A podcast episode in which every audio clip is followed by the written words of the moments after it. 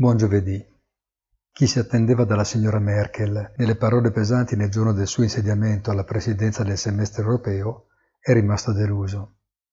Lo sono stati i mercati, forse, anche se da tempo hanno imparato a distinguere i proclami dai fatti e quindi dubitiamo avrebbero avuto reazioni diverse.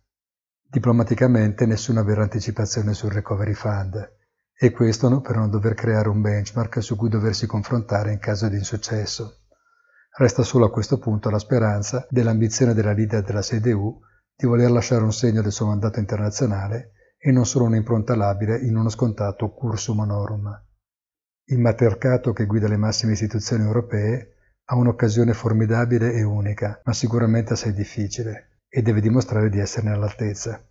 Il Covid, nonostante si dica il contrario, è il più forte alleato che ha permesso di rintuzzare i rigurgiti di nazionalismo, proprio perché nel pericolo e nel dolore la solidarietà emerge prepotentemente, è un istinto primordiale. Farsi scappare la congiunzione astrale sarebbe un errore imperdonabile.